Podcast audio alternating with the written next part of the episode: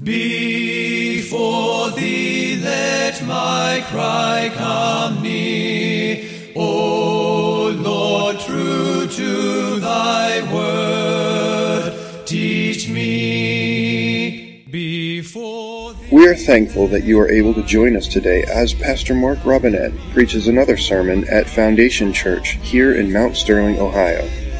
If this message is an encouragement to you, and we pray that it will be, please consider taking the time to go to www.foundationfellowshipchurch.org and let us know. Thank you, and may the Lord richly bless you through His Word. let my lips thy praise confess.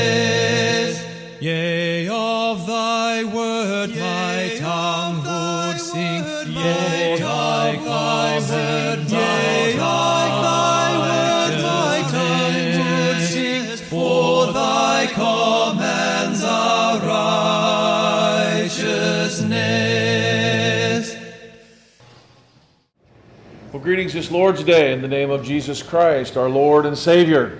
Greetings. It's a good day to be gathered in the house of the Lord. The Bible says that where two or three are gathered in His name, there He is in our midst. We're all glad to see each other, right? But what we are most excited about is that God's presence is with us. You know, none of us had the opportunity of walking with Jesus. You know, I thought about this, you know, I imagined being able to walk and talk with Jesus in person and where he went and, you know, watch what he did and and somehow there's something in me that sort of laments that I missed that, you know. But as I began to study and we're going to talk a little bit about the Holy Spirit today, I realized that we really aren't missing anything. That God walks with us. Amen that he's not only with us, but where is he? He's in us. And we have the benefit that those wonderful men of God who I want to envy sometimes, we have the benefit of things that they only thought about in the beginning and they experienced later on. And I'm sure at first it seemed like they were giving up so much, uh, only to find out that they God what God had for them was even more. Psalm 77 says it this way I cried unto God with my voice, even unto God with my voice, and he gave ear unto me. In the day of my trouble I sought the Lord. My sore ran in the night and ceased not, and my soul refused to be comforted. I remember God and was troubled. I complained, and my spirit was overwhelmed. Thou holdest mine eyes waking. I am so troubled that I cannot speak. I have considered the days of old and the years of ancient times. I call to remembrance my song in the night. I commune with my own heart, and my spirit made diligent search. Will the Lord cast off forever? And will he be favorable no more? In his mercy, is it clean gone from me forever? Does his promise fail? Has God forgotten to be gracious? Hath he in anger shut up his tender mercies?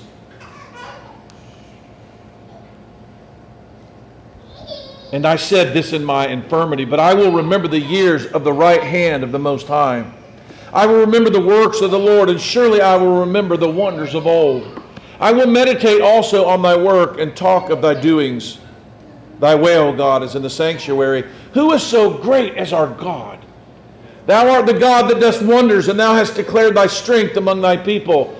Thou hast with thine arm redeemed thy people and the sons of Jacob and Joseph. The waters saw thee, O God, the waters saw thee, and they were afraid. And even the depths were troubled. The clouds poured out water, the sky sent out sound, the arrows went abroad. The voice of thy thunder was in the heaven, and the lightnings lightened the world, and the earth trembled and shook. Thy way is in the sea, thy path is in the great waters, and thy footsteps are not known. Thou leadest thy people like a flock by the hand of Aaron and Moses. God, the mighty God, the great God of the thunder and the lightning and the power, also led them like a shepherd through the wilderness tenderly. This great God that we serve is not remote, but he is personal, and He is with us. Amen? Let us pray. Heavenly Father, we love you. We thank you for loving us. We thank you for sending your Son in the likeness of uh, man, O oh God, as he came and ministered to us and brought salvation for us. And Lord, we thank you for sending us the Holy Spirit. Lord, that ever present help in the time of need, that communion we long for in our darkest hours. Oh God, you have not left us comfortless, but you have indeed come to us. Lord, speak to us today as we gather together. Forgive us our sins and lead us in the paths of righteousness for your name's sake. Change us by your word today and help us, Lord, to leave nourished by the food from heaven that you will send to us. In Christ's name we pray. And all the church said, Amen. Praise Father, Son, and Holy Ghost. Amen.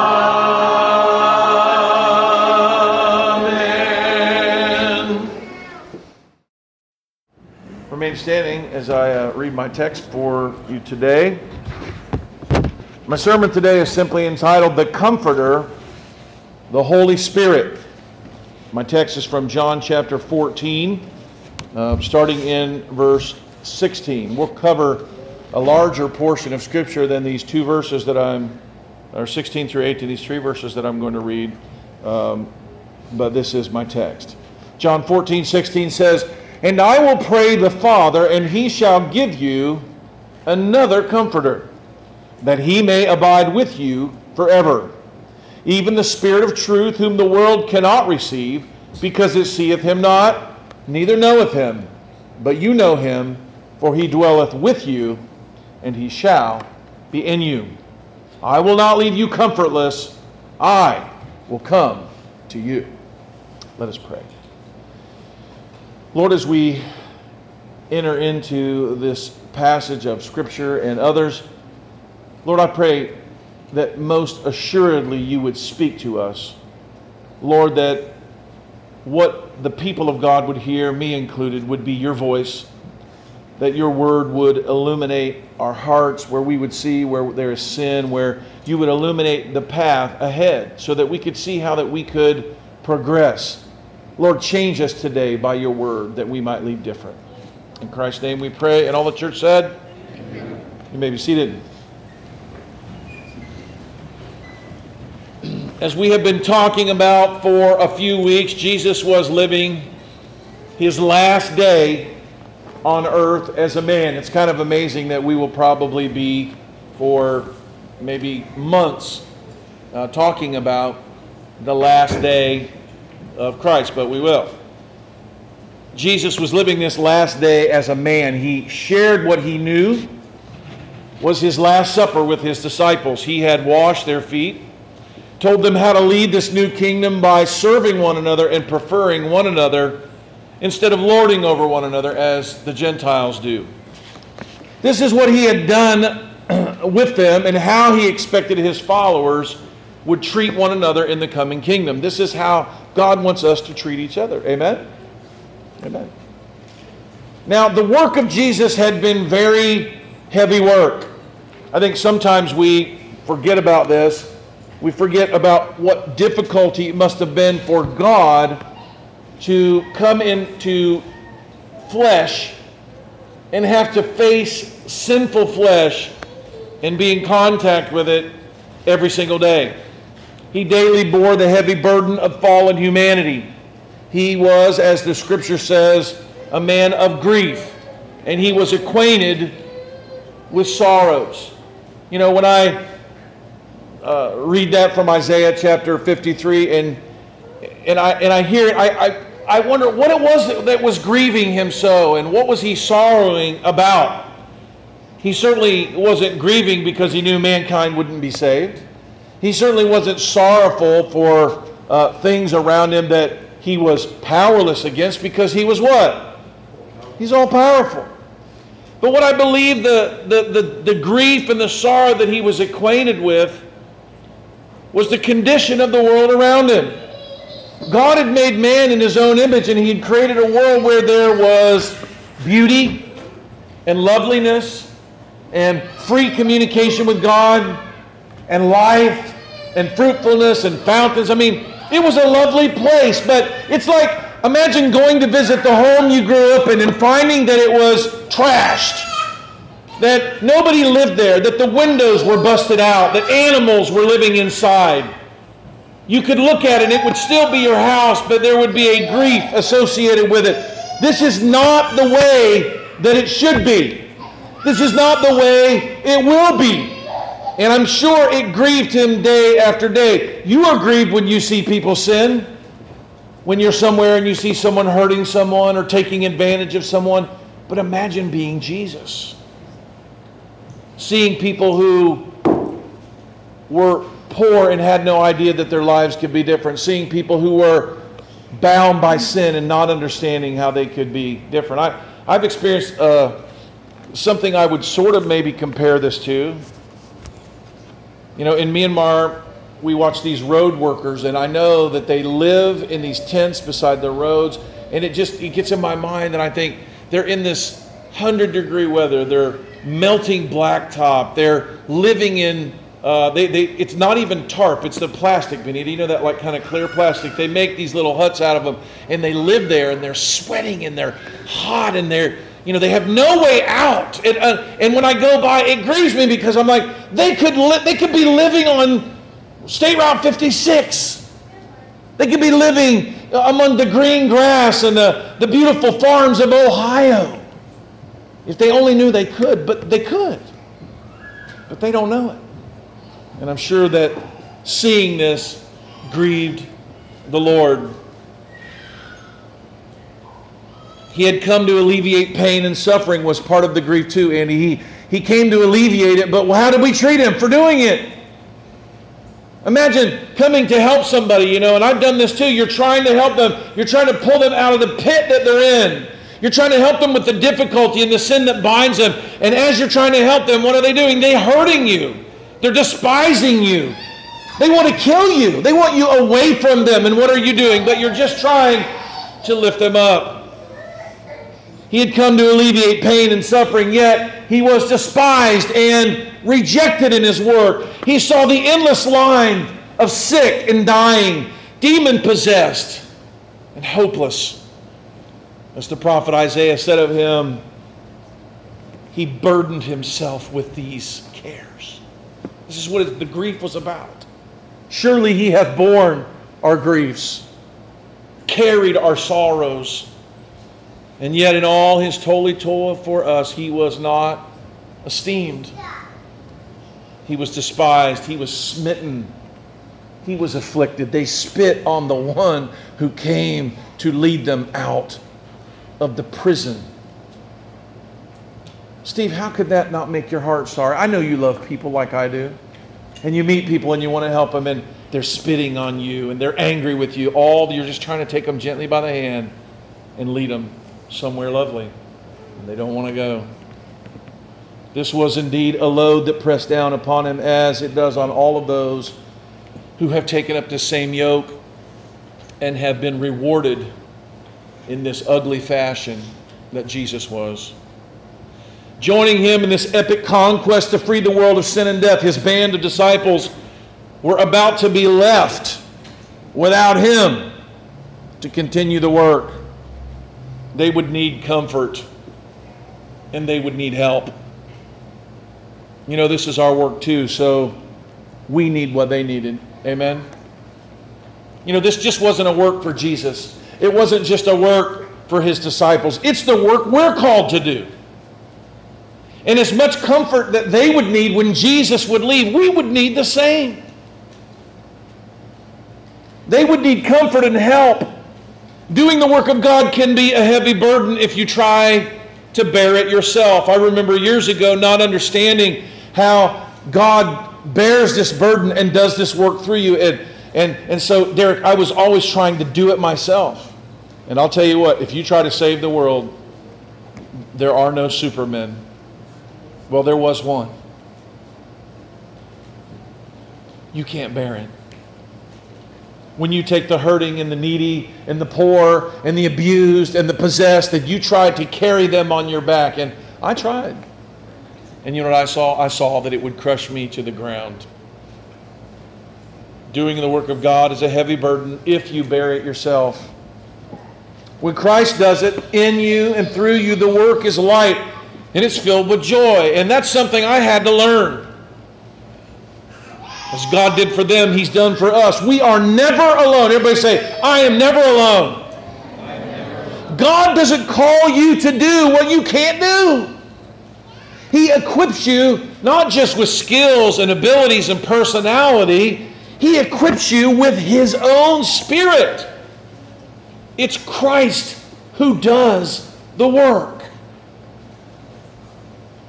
Now you say, well, this just sounds mysterious. I'm telling you, there's a way to serve God, and you think you're doing it all. And it's heavy, and people go through, ministers go through burnout, and their lives get destroyed, and their families get destroyed. Why? Because what are they doing, guys? They're trying to carry this load. A load that Jesus was weighed down with himself, even as a perfect man. We can never bear these things.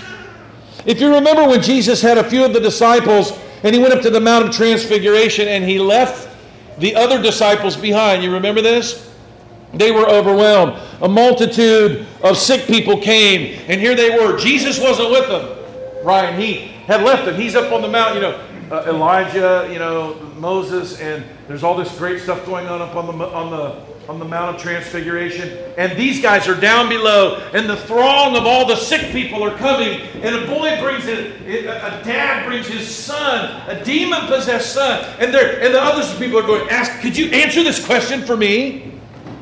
And they were just like, I can't answer the questions. I can't heal the sick. And they prayed for the boy, and the demon didn't come out. Do you guys remember this sermon about helplessness? You see, God wants us to understand that we are helpless against what's going on out there. Absolutely helpless. Just like every sin deserves the wrath and curse of God, and that should cause us to be desperate, it's good to know what? It's good to know that He bore the wrath and curse of God so we don't have to. And in the same thing, when we have questions we can't answer, diseases we can't heal, and demons we can't cast out, we need to remember we can't do that anyway. Only He can do it. He came down and he showed them that. But what he was teaching them that day as they were feeling their helplessness, he was teaching them that he did this, but he was teaching them that one day they would have to, without him, be able to do these things. And how would they be able to do them? Some of you might feel this way when your parents aren't around. Some of you who are and I feel even squeamish saying it. Some of you that have been my disciples as a pastor, you might feel that way when I'm not around.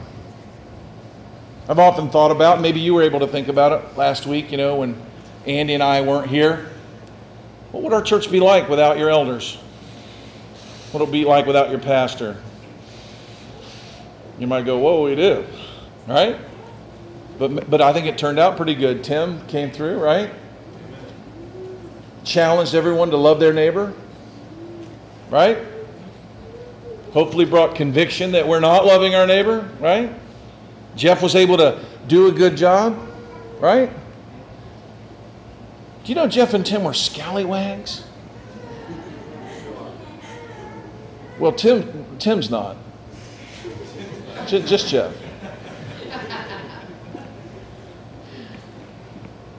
Do you know that Brownfields had a big fight this week? Did, or did you have more than one? I only heard about one of them. Did, did you guys have a big fight?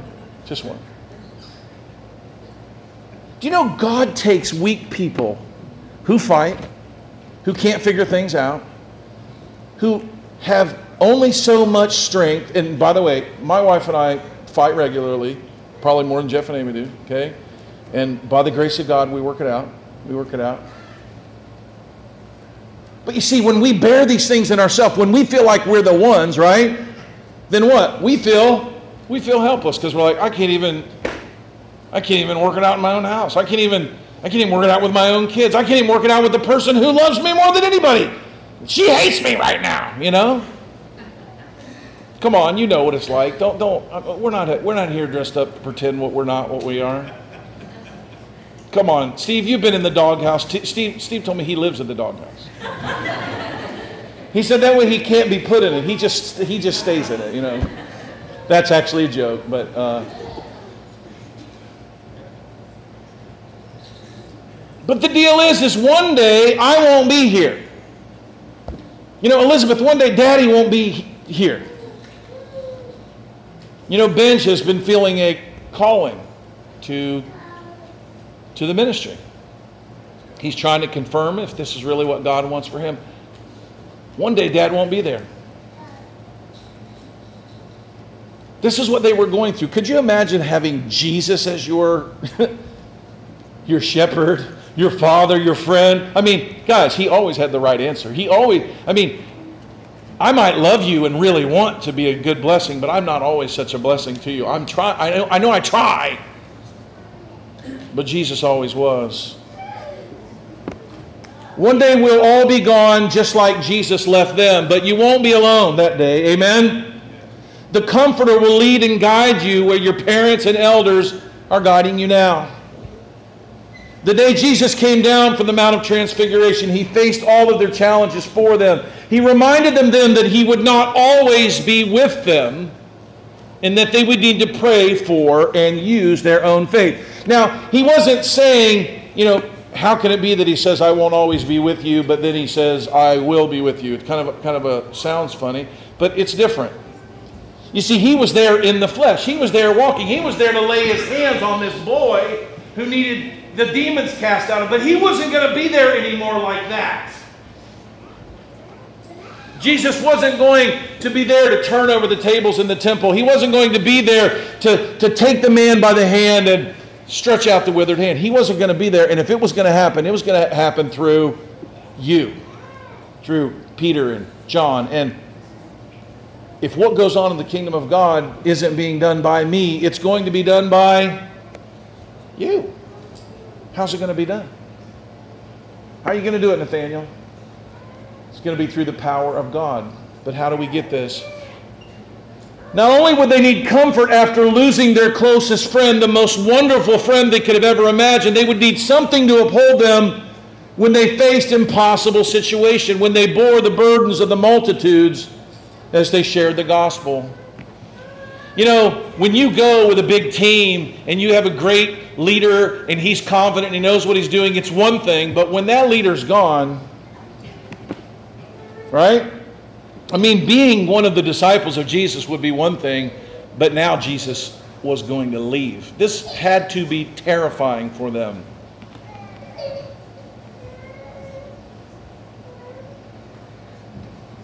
We need this too on our journey. God has not left us alone either. We have the Comforter, the Holy Spirit. Everybody say, We have the Comforter. He is our Comforter as He was for them. He is this, and He's so much more. So let's walk through our text a little bit further and we hear the words that Jesus spoke. Now remember, He had just told them, I go. Everybody say, Jesus was going.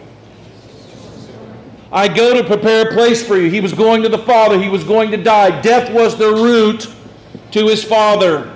He told them that one day that they would have to die to get there too. And in the meantime, he told them, let not your hearts be troubled because this is what it would be like. You know, imagine, Jeff, if I took you and a whole group of guys to Myanmar and we're in the heart of it all, and then I'm like, you know, God has told me tomorrow I'm going to die. You'd be like, like, you're going to miss me but you also have to figure out how to get out of Myanmar, right? Oh no, what are we going to do? Let not your hearts be troubled. News that he was leaving was troubling. They had seen that without him their work would be difficult. The day he sent them on ahead of him in the boat, they rowed for hours. Remember that?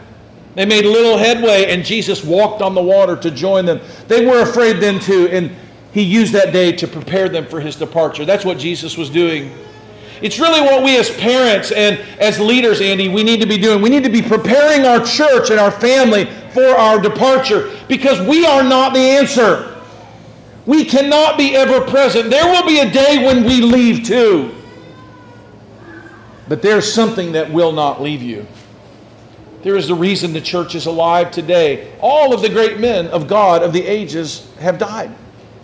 And they've always left it to what? To other men and women.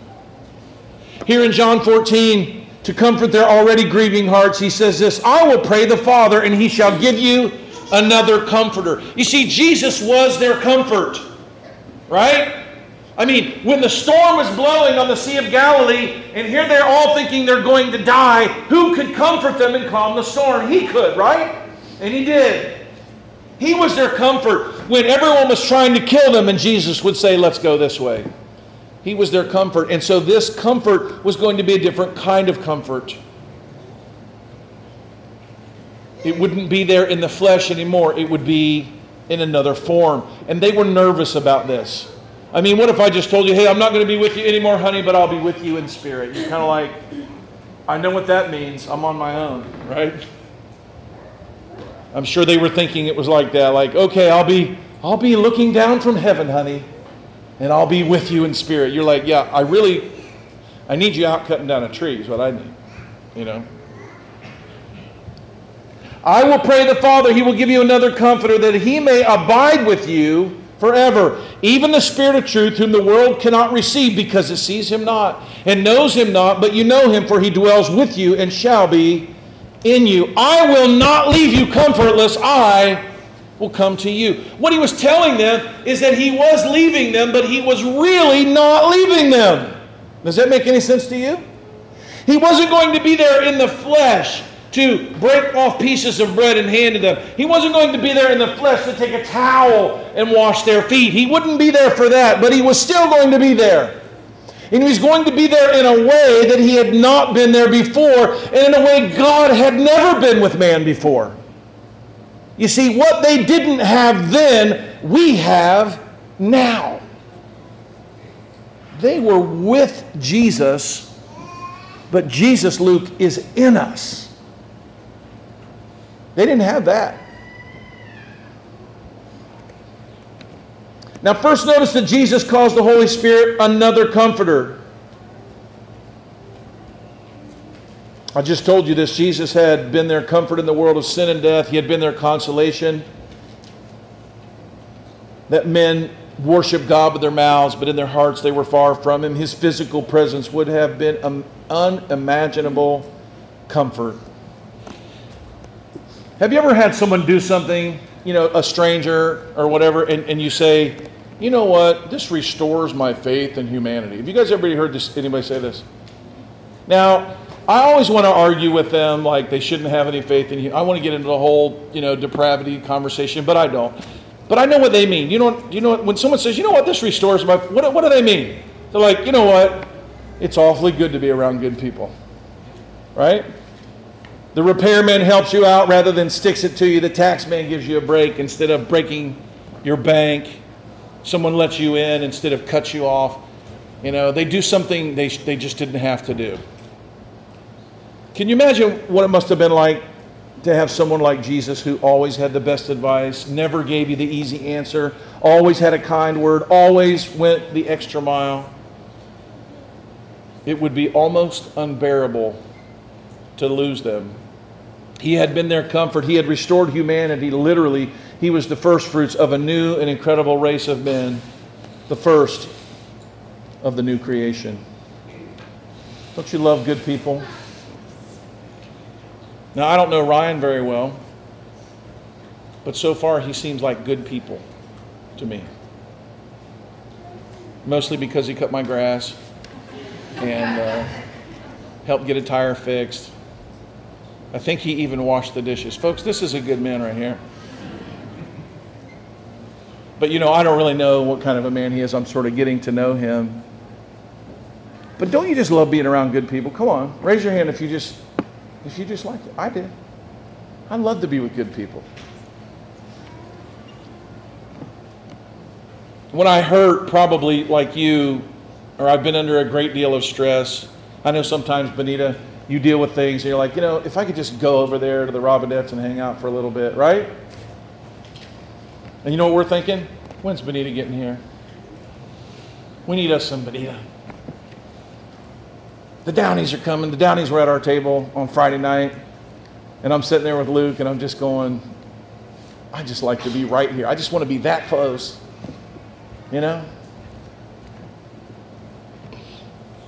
There were other people there too, but my sermon would go longer if I started talking about you. Sometimes I just need to be near you. But sometimes in the many dark hours of my life, there's no one that can be there with us, right? Even when we're not alone. Even then, at that time, though, we're not alone. Jesus said that the Holy Spirit would never, everybody say, never, never leave. You see, Jesus was going to give them something better than himself. And you might say, that sounds really funny. Something was better than Jesus. It, it was. Don't think I've gone crazy. But what's better than a man who can be with 12 men and who can walk around Israel and do good deeds is a man that can be with every man. Is something that can be with every man, in every man, instructing every man, encouraging every man, and making that every man not alone. That's, that's better. There were limits to his physical presence that are not into the Holy Spirit. And it's more than just that, oh, God's everywhere, so I'm not alone. No, there's something very special that happened, and Jesus was telling them about it. You see, God couldn't come and make his abode with us because we were covered in sin that does what? What does every sin do? It deserves the wrath and curse of God. So God's going to come and live in our hearts while we're sinning and we deserve his wrath and curse. Guys, Adam got kicked out of the Garden of Eden and he couldn't walk with God in the garden anymore because he what? He was a sinner. But what Jesus did is he made us clean. And he made it to where we can walk with God in the garden. When you walk in the garden, you're not walking alone. You're walking with God just like Adam did. You're not talking to yourself. God is there. He's speaking to you. He's really there. He's really imparting wisdom and illuminating scripture and making himself known to you. God's presence is real as it was for Adam in the garden for you. It's real like that, and it can be like that. But for Jesus, but for the Holy Spirit to come, Jesus, he said he had to leave. Now, I was, you know, we can get all theological. I don't exactly understand it. But Jesus said, if I don't leave, this cannot happen. So this was a, this was a good reason to leave. When you love people, you will take away the good thing from them so they can have the what? They have the better thing. And although they wanted to rely on it, they wanted to lean on his arms of flesh, they wanted him to come. What was better? For him to leave.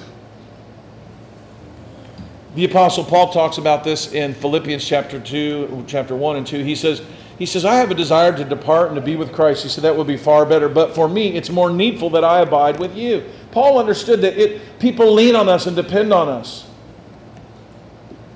Jesus had done all he had done by the power of the Holy Spirit, and now he was sending the Holy Spirit, the Comforter, into them to be ever present. His flesh had limitations, but the Spirit could live in them and go with them and all believers and teach them to obey God's commands.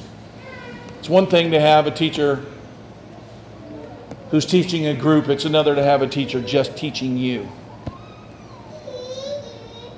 Men did not have to be a part of a multitude anymore, they could be a part of a classroom of one. This is God starting homeschooling with us. The Spirit of truth teaching us. He comes to us in our need, with our personality, in our situation, and he applies it to what is going on in our lives in a way that you can't do in a big room, right? He's the teacher. Here's what Jesus says later, two chapters later. We won't go into all of this, but listen to these same words he talks about the same subject two chapters later.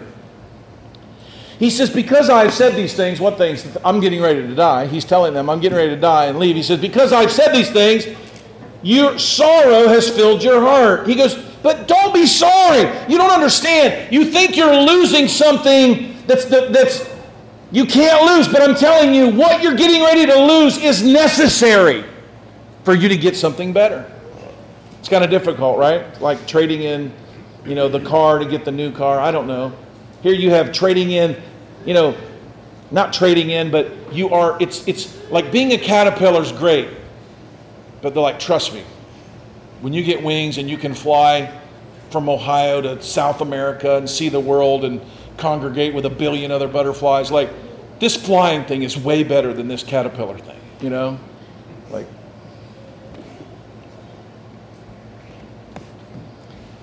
he says, Nevertheless, I tell you a truth. It is expedient for you that I go away.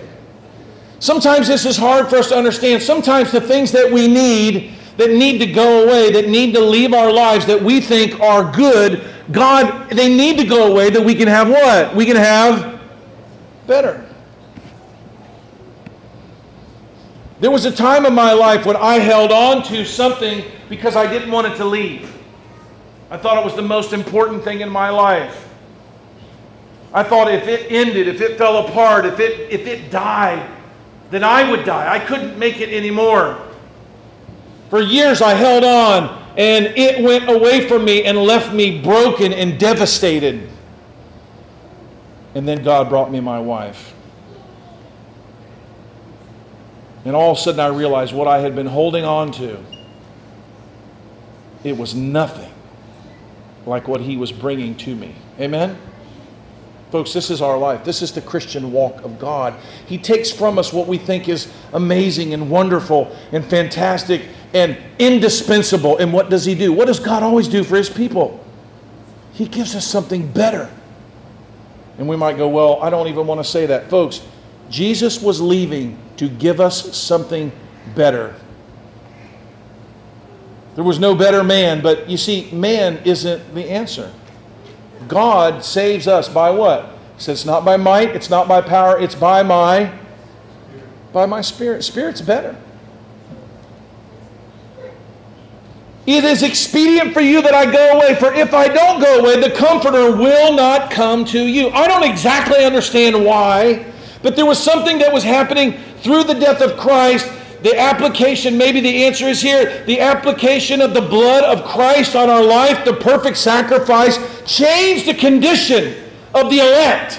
And now we can come to where God's Spirit can live in us. He restored that. And the only way to restore it was through His death.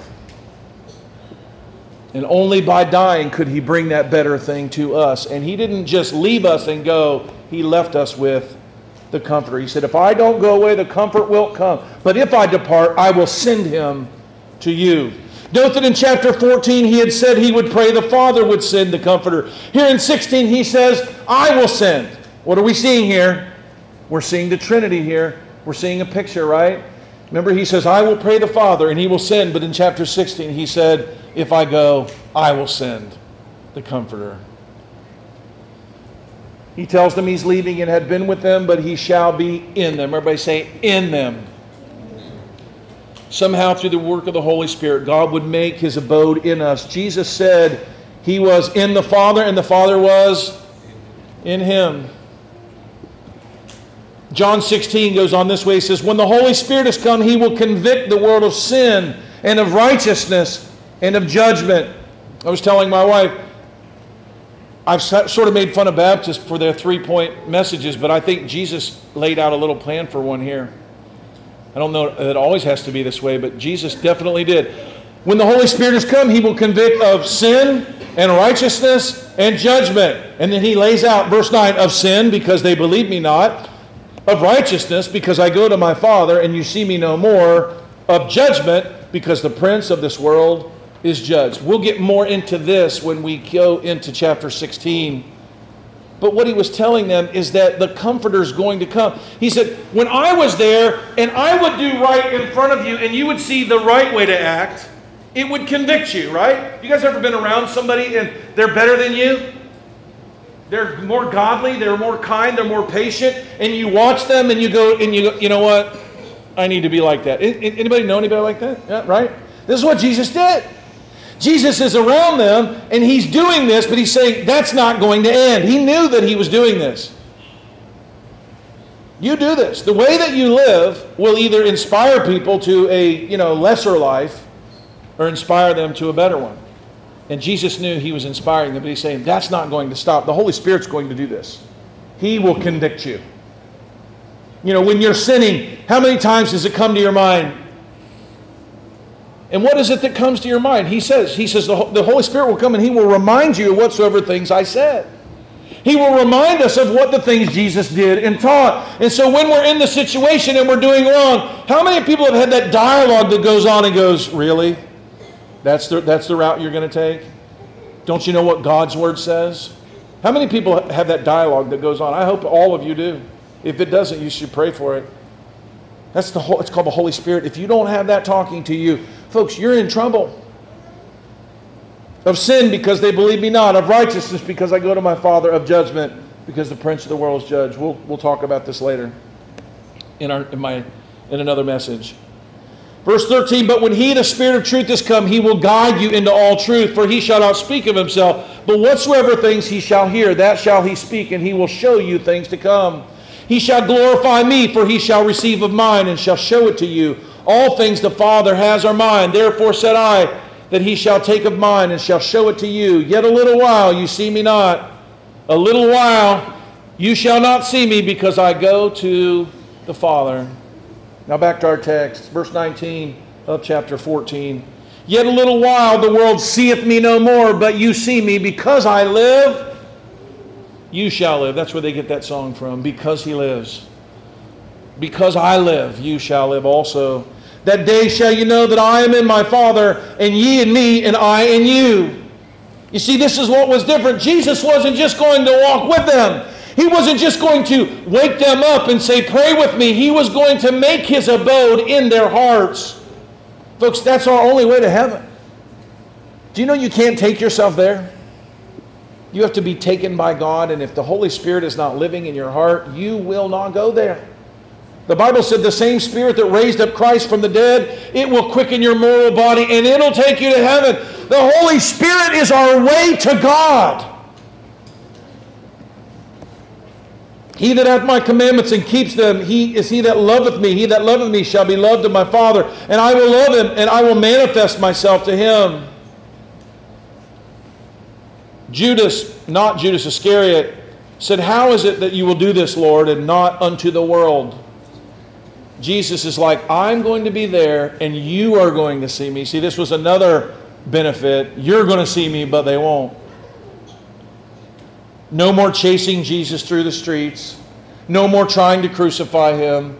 No more trying to stop him from teaching. They won't see him. He's invisible. But he's going to be with them, he's going to talk to them. Jesus said, If any man love me, he will keep my words. My Father will love him, and we will come unto him and make our abode with him. Once again, he's giving us insight into the Trinity. He's saying, when the Holy Spirit comes in, you know what's going to happen, Luke? The Father and the Son and the Holy Spirit are all going to be living in us. God is living inside of us. It's amazing on levels we can't comprehend. We were dead in our trespasses and sins, only enlivened by the Spirit of God. The Holy Spirit brings the life of Christ into our lives. The joy that we share in our whole relationships with our brothers and sisters in Christ are not the result of good training or a better way of life. It is the fruit of Christ Himself. You'll hear me, you'll hear your pastor up here pounding the pulpit. Hey guys, train your kids. Hey guys, we want to do right, but I'm telling you right now, training won't get it done. Good behavior isn't going to get it done. We need to be praying people of God. We need to be praying that God fills our children with the Holy Spirit of God. The Apostle Paul said it this way in Galatians 2 I am crucified with Christ, nevertheless I live, yet not I, but Christ is what? He lives in me. Luke, you know what I love about you is, is Christ. And what you love about me is Christ. Because in ourselves there are no good things. In me is insecurity. In me is the desire maybe to be liked. In me is the desire to be well thought of. Maybe that's all in me. But in Christ, there's only beauty and only love.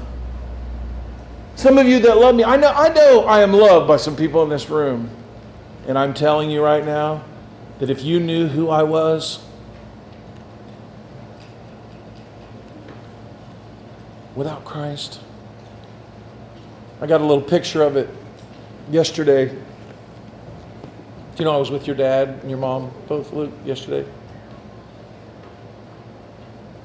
And I was with a bunch of people that are my people according to the flesh.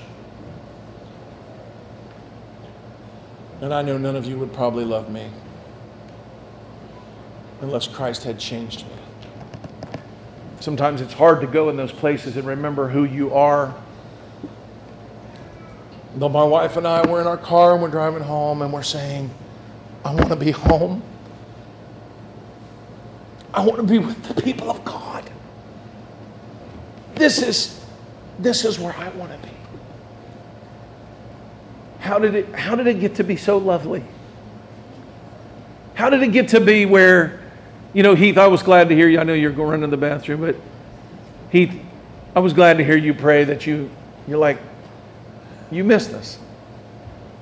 And that you're so glad that we're back, right? Isn't it wonderful to be with people who love you? But, folks, that's only possible because of the Holy Spirit of God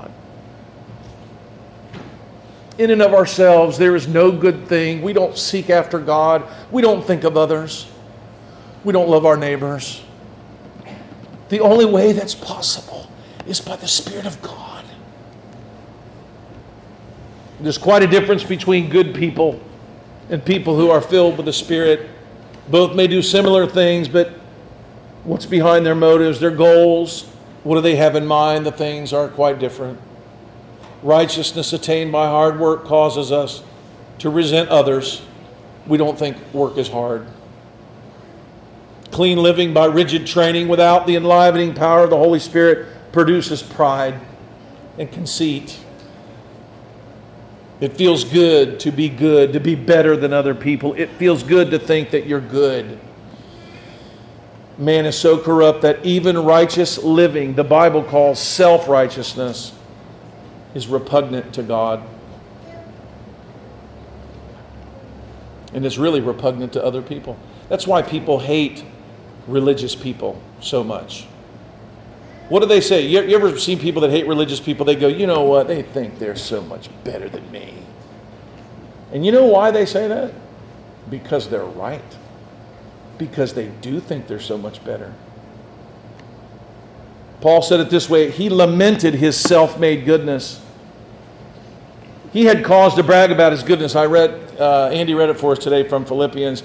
He listed things that made him better than others. You, got, you guys have some of those. You're, you're way better than lots of people, and you have a list of those things. You could list them all. Paul listed his. He said, I might have, he said, though I might have confidence in the flesh, if any man thinks he's got more to trust in than me, he doesn't. I've got more than he does. I'm better than them. He said, I was circumcised the eighth day of the stock of Israel, of the tribe of Benjamin, Hebrew of the Hebrews, as touching the law, a Pharisee. What's he saying? I'm a good Jew. I was a good law obeying Jew. I'm a good family. I'm part of a sect that's known for their pious living. I'm really good. You're good, but not quite so good as me. Concerning zeal, persecuting the church, touching the righteousness which is of the law, I was blameless. But listen to how he feels about all the things that make him better. He not only did good works, loved to do them, he didn't just keep commandments, he blamelessly hunted down heretics, saw them put to death. He was a zealous Christian killer, Jew. Here's what he says about it He said, The things that were gained to me, I count loss for Christ. Folks, I'm telling you, you might say, Oh, you know what? We have a bunch of kids. You know what? We don't send them to the uh, government to be educated. You know what? Our wives don't run our homes. You know what? Let me show you. We know how it's done. Let me show you what we discipline our children. Let me show you what we don't have doctors tell us what to do. We give birth at home and we tell them what to do. You know what? My kids have better SAT scores than them because my kids have books. I got more books than them. I'm telling you, have all of it, but you better know that it doesn't make you one single solitary bit better. In fact, it makes it more possible in a way to be self reliant on your own righteousness and miss out the fact that you are in desperate need of the power of the Holy Spirit. This is our challenge, church.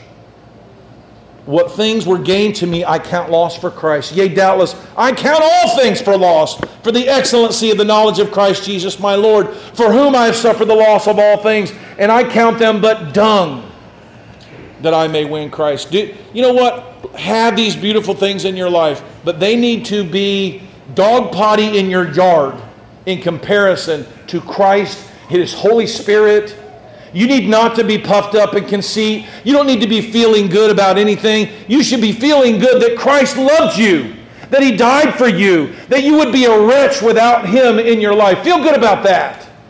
Paul said, If I was going to brag, I'll brag about this. I bear in my body the marks of the Lord Jesus Christ. I'll tell you what I'll brag about. I was shipwrecked. I was in the sea night and day. They beat me. They tortured me. They put me in jail. They falsely accused me. Church people threw me out and treated me like trash. He said, I'll glory in that because that puts me with the company I belong in, the company of Christ. Have a good name, have a good family, a good heritage. But those things were gained to him in his life before Christ. The value of those things were nothing. When he came to Christ, he lost his good name. His family despised him. His heritage and zeal hindered his ministry. He couldn't even go preach Christ because they were afraid he was going to kill them. He said he wanted most was to have something he could not work for. And he wanted something he could not obtain from a family heritage, from going to the right church, from being truly reformed. He wanted something that only God could give him that was supernatural. He wanted the righteousness that came from God, from the power of the Holy Spirit. Verse 9, he said, I want to be found in him, not having my own righteousness. That's just of the law, knowing what to do, when to do it, how to do it. He says, But I want what is through the faith of Christ, the righteousness which is of God by faith. Verse 24 of 14, I'm trying to wind up here, guys. He that loveth me not keepeth not my sayings, and this word you hear is not mine, but it's the Father's that sent me. These things have I spoken to you, being yet present with you, but the Comforter. Everybody say the Comforter, which is the Holy Ghost. Everybody say the Holy Ghost. Whom the Father will send in my name, he shall teach you all things, and bring all things to your remembrance whatsoever I said to you. The Holy Spirit would not only comfort them, he would become their teacher. Jesus would not be spreading multitudes over hillsides. He would not be calling them into a boat or up on top of mountains to privately instruct him. Now the Holy Spirit would do this job for them and for all believers, and it would do it through them. Jesus, through the work of the Holy Spirit, would continue to teach them and would empower them to teach others. As he says later in John 16, as we read earlier, when he, the Spirit of truth, has come, he will guide you into all truth. You know, we want to learn, don't we, Steve, theological answers? You know, the best answers you'll give people won't be from your study, it will come from the power of the Spirit within you. Jesus, even when he sent them out, he told them they couldn't even take a Bible. He says, I don't even want you to think about what you're going to say to people, but I want you to get in front of them. And he said, The Holy Spirit will fill your mouth with the words that you're supposed to say when that hour comes. He's telling them to rely on what? The Spirit, the Spirit, the Spirit, the Spirit. Do we rely on the Spirit or our preparation? Peace I leave with you. My peace I give to you, not as the world gives, give I unto you. Let not your hearts be troubled, and don't be afraid. He had been the peace that calmed the storm of the Sea of Galilee. He had calmed them again and again in the perilous times, but when he left, he told them he was going to leave them peace. Jesus was the Prince of Peace that would come into their hearts and through the work of the Holy Spirit would make his abode in them. Peace I leave with you, peace I give you, not as the world gives. In closing, I'm going to read to you from 2 Corinthians chapter 5, starting in verse 16. Wherefore, henceforth, know we that no man after the flesh, yea, though we have known Christ after the flesh, yet henceforth Know we him no more. Do you hear this? He's saying, you know, we knew him, we walked with him, but let me tell you what, we don't, he's not with us now. Therefore, if any man be in Christ, though, he is a new creature. Old things are passed away. Behold, all things are become new. And all things are of God, who hath reconciled us to himself by Jesus Christ, hath given us the ministry of reconciliation. It's time for us to do this work now. To wit, God was in Christ reconciling the world to himself, not imputing their trespasses unto them, hath committed us now the work of reconciliation. How are we going to do this work, guys? Only by the power of the Spirit. He says, Now we are ambassadors for Christ, as though God did beseech you by us. We pray in Christ's stead, be reconciled to God. For he hath made him to be sin for us who knew no sin, that we might be made the righteousness of God in him. How are we going to be that righteousness? Will it be by training and preparation and learning all the rules? Folks, I'm telling you, it won't be. That doesn't mean we don't do it. We don't save people by going out and knocking on doors and talking to everyone we meet. But if we don't go out there, we're not going to meet people. But if the Holy Spirit isn't with you, your work is in vain in your evangelism, in your sanctification, with your children in your life. Pray to God, fill me with your Spirit, O God. Send your Holy Spirit to me. Let it be my wisdom, my comfort, my words. May it be my teacher. Let us pray. Heavenly Father, we love you. We thank you so much for not leaving us in our sin. Lord, you could have cast us off and wiped the earth clean of our kind, but as it says in your word, that you loved us with an everlasting love. And Lord, when we deserved your wrath, what was new for us every morning but mercy? Oh God, may we be thankful. But now, what do we do with what you have given us, this great salvation, these seats in heaven prepared for us now? But you've given us your Spirit that we indeed might call people to repentance, that we might enliven them with the power of your Spirit, and we might speak and faith be brought about in their lives, O God. Use us, O God. Change us, O God. And may we ever be aware of your Holy Spirit. Commune with us, O God. Change us. In Jesus' name, amen.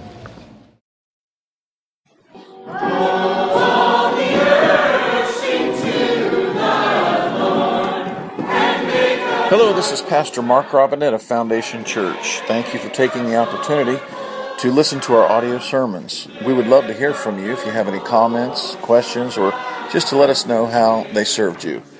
Go to our website, www.foundationfellowshipchurch.org, and send us a note. Thank you, and it's a pleasure to serve you.